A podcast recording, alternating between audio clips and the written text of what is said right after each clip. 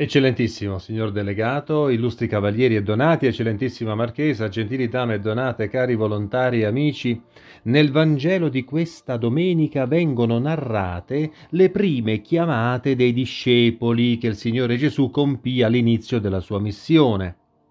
La barca di Pietro, che assumerà il simbolo della Chiesa, viene scelta da Gesù come il luogo da cui far sentire la sua voce a tutti coloro che vogliono ascoltarla. Senza quella parola, tutto appare vano, anche lo stesso lavoro. Pietro, Andrea, Giacomo, Giovanni sono pescatori, ma il loro lavoro sembra un fallimento.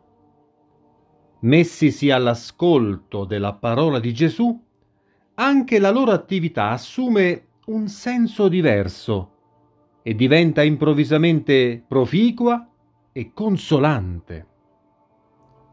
Non si tratta però di una decisione di quei pescatori, è stato Gesù a rivelarsi a loro e a mostrarsi come il Messia che inaugura i tempi nuovi, portatori di ogni consolazione.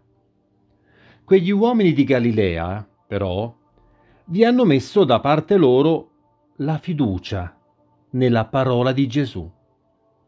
È così che inizia la loro trasformazione in apostoli. Il Vangelo di oggi ci fornisce i due elementi essenziali per essere discepoli di Gesù. Fidarsi della parola di Gesù e riconoscersi peccatori e indegni. Il primo atteggiamento costituisce la fede, che sarà sempre la guida e la padrona di ogni buon discepolo. La fede che richiede l'estrema fiducia negli insegnamenti di Gesù, anche quando essi sembrano contrari al nostro senso del bene e dell'opportuno, anche quando essi cozzano con il pensiero dominante e il sentire comune dei diritti umani. Il secondo atteggiamento richiede umiltà, sentirsi bisognosi della misericordia di Dio e della sua grazia per poter operare nella giustizia e nella verità.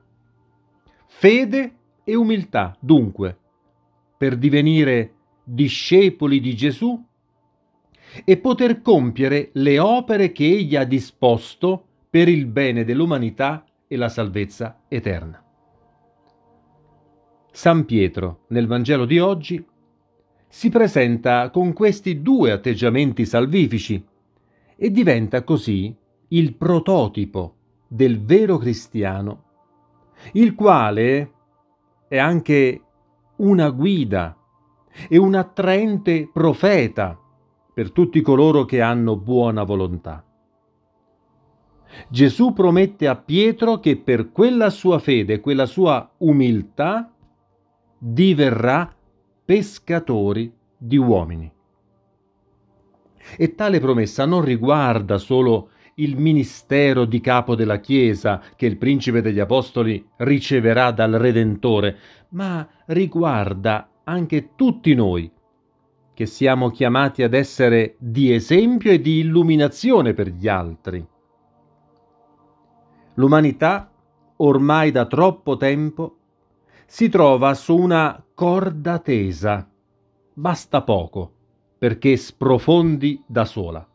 Tanto è divenuta succube dell'egoismo, dell'ignoranza di sé e del desiderio di potenza la profezia che il Signore Gesù fa a Pietro di essere pescatore di uomini significa anche per noi partecipare a tutte quelle opere divine che vogliono evitare all'uomo la perdizione e trarre l'umanità dall'oceano che la minaccia.